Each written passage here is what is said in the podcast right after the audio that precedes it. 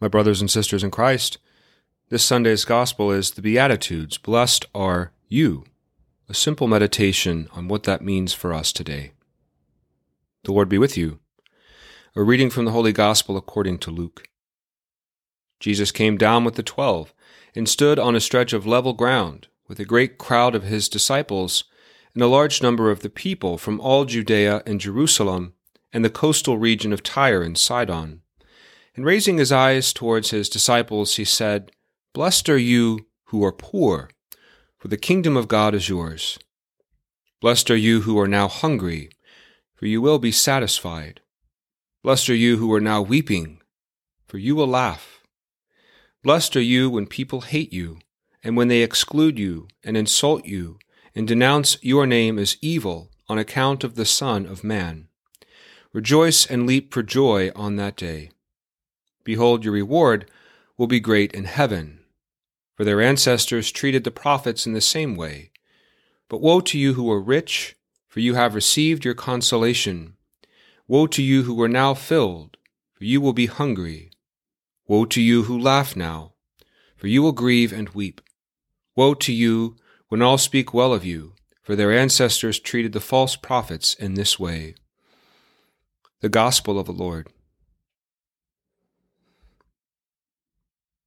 I'm sure we all remember the story of Cinderella. There's something ironically Christian about it, as the major theme of the story is the reversal of fortunes. As the story begins, Cinderella is held captive in her own home. Her evil stepmother and stepsisters force her to scrub the floors, to wash their clothes, to make their beds, and to serve them dinner. She is essentially a slave. But Cinderella never loses her inner goodness from start to finish. She's kind, forgiving, and humble of heart. And in the end, her fortune is reversed. Cinderella journeys to the royal ball, where the prince falls in love with her and crowns her a princess. Together they live happily ever after. Meanwhile, Cinderella's evil stepsisters are forced out of their home, losing everything. That's the type of story anyone can cheer for. When the poor become rich, the servant becomes a princess, the underdog wins. Even in sports, a Cinderella story refers to an unlikely team winning in the end, like the Bengals in tonight's Super Bowl. In fact, no sports team from Cincinnati has won a championship in 30 years. The same idea, the reversal of fortunes, is at the heart of our Christian faith, which Jesus describes in today's Gospel. Blessed are you who are poor, for the kingdom of God is yours. Blessed are you who are now hungry, for you will be satisfied. Blessed are you who are now weeping, for you will laugh. And blessed are you when people hate you on account of me. Leap for joy on that day. And the greatest reversal of all, which we read in the book of Revelation, is this Blessed are the dead who die in the Lord, for they shall live again. That is a reversal of fortune. So, is Jesus telling us that we must be poor, hungry, or persecuted in order to be blessed? Not at all. Rather, he invites us to be aware of those who suffer and to find ways to comfort them. For whatever you do to these, the least of my brothers and sisters, he says, you do to me.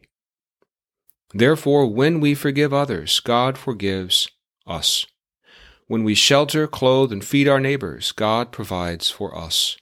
When we share our blessings, God blesses us. This is the difference between Cinderella's story and ours. While she was forced into serving her stepsisters, Jesus invites us to serve others willingly. Doing so brings us closer to the world God envisions, a world of harmony and peace. In what ways can we help make God's dream a reality? How can we be a servant for others?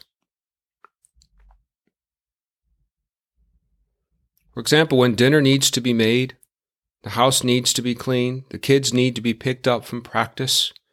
Do we gladly offer our help? Or when harsh words are exchanged, do we offer an apology? Do we try our best to forgive? When opportunities arise to be more generous with our time, our treasure, our talent, do we embrace them?